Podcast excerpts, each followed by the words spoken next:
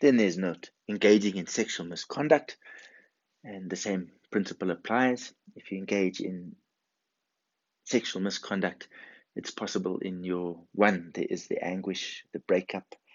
Um, we might have a lot of fun, it might be very exciting, but afterwards there's a lot of anguish. Your partner is upset, a lot of discontentment, a lot of unhappiness, uh, really disliking you, and in future you may have problems with relationships.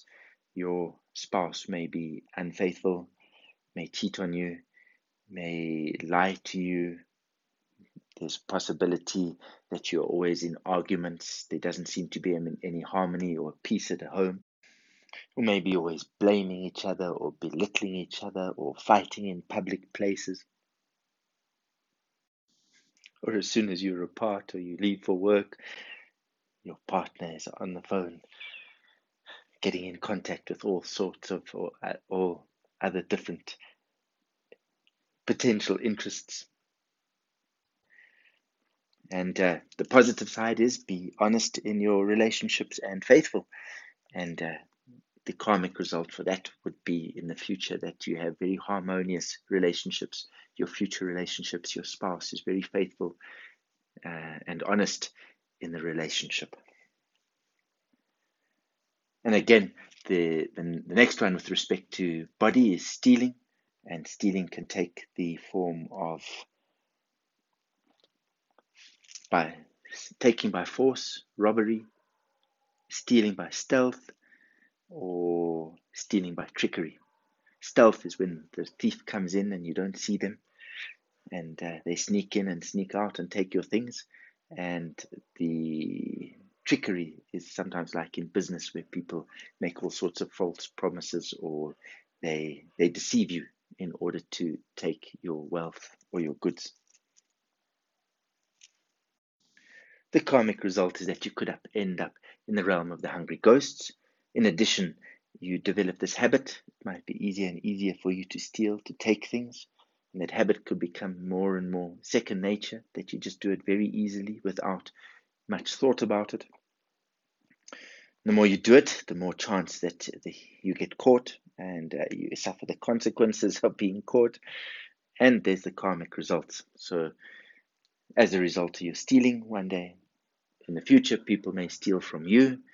Also, the side effects is that when you have things, that they might get broken very easily, they might get lost very easily, they might perish very easily or that you really want something and when you go there it's all sold out you're just not able to get it. How come everybody else has managed to get it but when i want something i just don't seem to be able to get it? And one may be very very poor no matter what one tries to do. We just don't have any success. It doesn't seem to work everything seems to fail and the opposite to that is giving so practicing generosity. And there's that one case with Buddha where a very poor person went to Buddha and said that um, they're very poor. What can they do? And Buddha said, Well, you must first learn how to give. They said, What do you mean, learn to give? I've got nothing to give.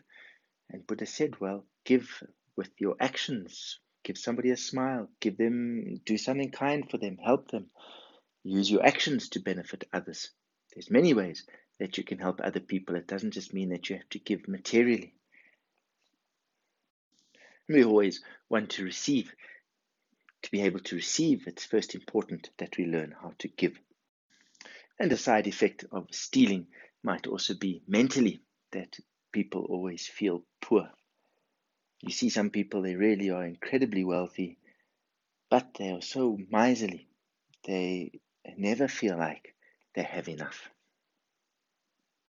And remember also with the like the example of the killing, if you steal and you get caught for that little bit of satisfaction, there is all sorts of suffering, court cases, maybe jail, etc. And if you can benefit is to practice generosity.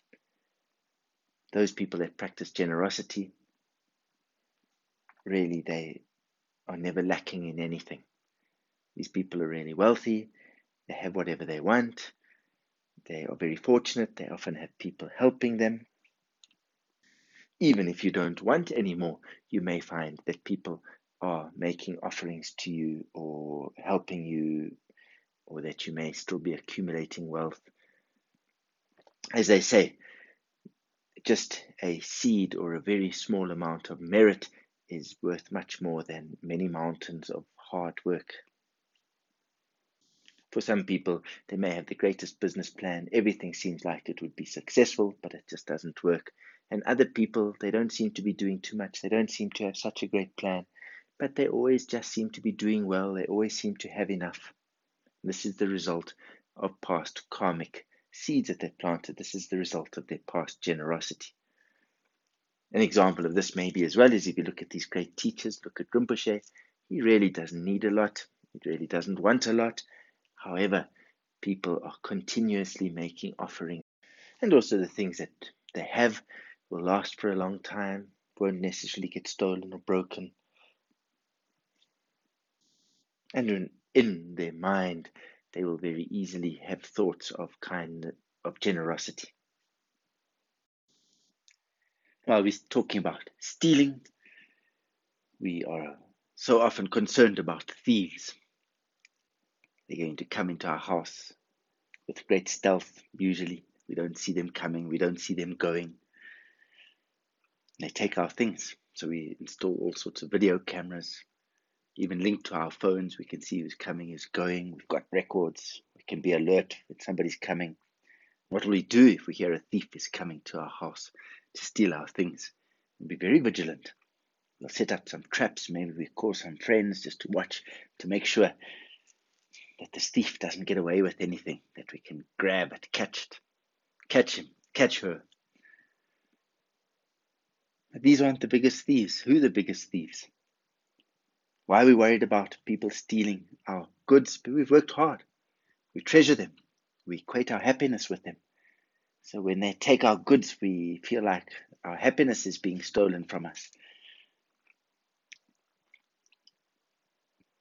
However, our afflictions, our attachment, our aversion, our jealousy, our arrogance, are all brought about by our ignorance. These are the biggest thieves. They steal the most of our happiness. The thieves that steal our goods, our possessions, maybe they come once a year, really, really, really often, maybe every half year. But these thieves of our afflictive emotions, they come in every day, every hour, they're even coming maybe every few minutes.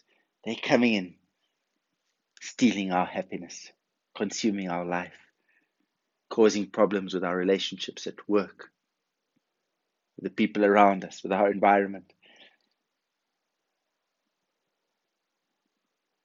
Sometimes affecting our health. So, if we really want to catch thieves, maybe we should concentrate more, set up those video cameras those video cameras of our own mindfulness and awareness, our own vigilance. Take great care, watch very carefully. Wait, because those thieves come in. We don't see them coming in. They take away our happiness. And then they go. So watch carefully. Use that mindfulness awareness to watch every single arising thought. Is it a thief? Let's catch that thief. Let's use that vigilance like we would. Watch very carefully every moment what's arising in our mind stream, like we would if a thief was coming to steal our possessions.